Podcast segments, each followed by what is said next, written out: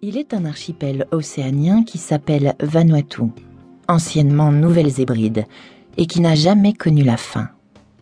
Au large de la Nouvelle-Calédonie et des îles Fidji, le Vanuatu a bénéficié pendant des millénaires de deux atouts dont chacun est rare et dont l'alliance est rarissime, l'abondance et l'isolement.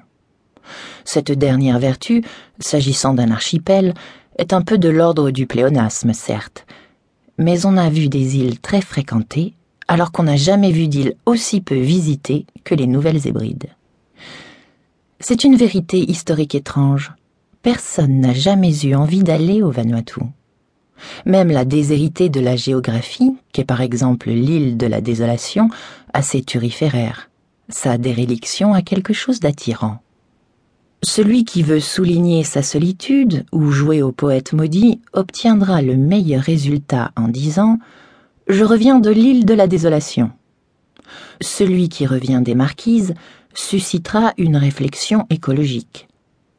Celui qui revient de Polynésie évoquera Gauguin, etc.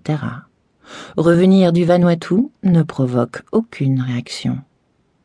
C'est d'autant plus bizarre que les Nouvelles Hébrides sont des îles charmantes. Elle comporte l'attirail océanien ordinaire qui déclenche les rêves. Palmiers, plages de sable fin, cocotiers, fleurs, vie facile, etc. On pourrait parodier Vialat et dire que ce sont des îles extrêmement insulaires. Pourquoi la magie de l'insularité, qui fonctionne avec le moindre rocher émergé, ne fonctionne-t-elle pas quand il s'agit de Vaté et ses sœurs? Tout se passe comme si le Vanuatu n'intéressait personne. Ce désintérêt me fascine. J'ai sous les yeux la carte de l'Océanie de l'antique Larousse de 1975.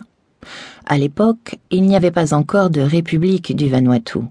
Les Nouvelles Hébrides étaient un condominium franco-britannique. La carte est parlante. L'Océanie est divisée par ces phénomènes absurdes et merveilleux que sont les frontières maritimes. C'est compliqué et rigoureux comme du cubisme. Il y a un côté ensembliste. Ainsi, les Wallis ont une intersection avec les Samoa, qui elles-mêmes semblent appartenir aux Cook, c'est de l'hébreu. On y découvre des complexités politiques, voire des crises brûlantes, une contestation y oppose les États-Unis et le Royaume-Uni au sujet des îles de la ligne, aussi peu connues sous le nom fabuleux de sporades équatoriales. Les Carolines, qui trouvent le moyen d'appartenir simultanément à l'Australie, à la Nouvelle-Zélande et à la Grande-Bretagne, poussent la perversité jusqu'à être cependant sous tutelle anglaise, etc. On se dit que l'Océanie, c'est l'excentrique de l'Atlas. Au sein de tant de bizarreries, le Vanuatu frappe par son atonie.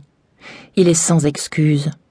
Avoir été sous la domination conjointe de deux pays aussi traditionnellement ennemis que la France et la Grande-Bretagne, et n'avoir même pas réussi à susciter le moindre petit litige, c'est de la mauvaise volonté avoir conquis son indépendance sans que personne ne la conteste, cela fait un peu pitié, et sans que personne n'en parle.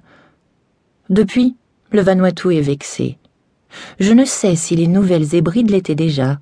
Le Vanuatu l'est incontestablement. J'en ai des preuves. Les hasards de la vie m'ont valu de recevoir un catalogue d'art océanien, dédicacé à mon nom. Pourquoi? Par son auteur, un ressortissant du Vanuatu.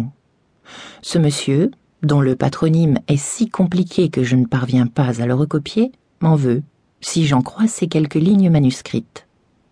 À Amélie Nothomb. Oui, je sais, vous vous en fichez. Signature 11-7-2003. J'ouvris de grands yeux en lisant ces propos. Pourquoi cet individu décrétait-il, sans m'avoir jamais rencontré, que son catalogue susciterait en moi une grossière indifférence. L'ignare absolu que je suis feuilleta donc le livre d'images. Il est notoire que je n'y connais rien. Mon opinion est la moins intéressante de l'univers.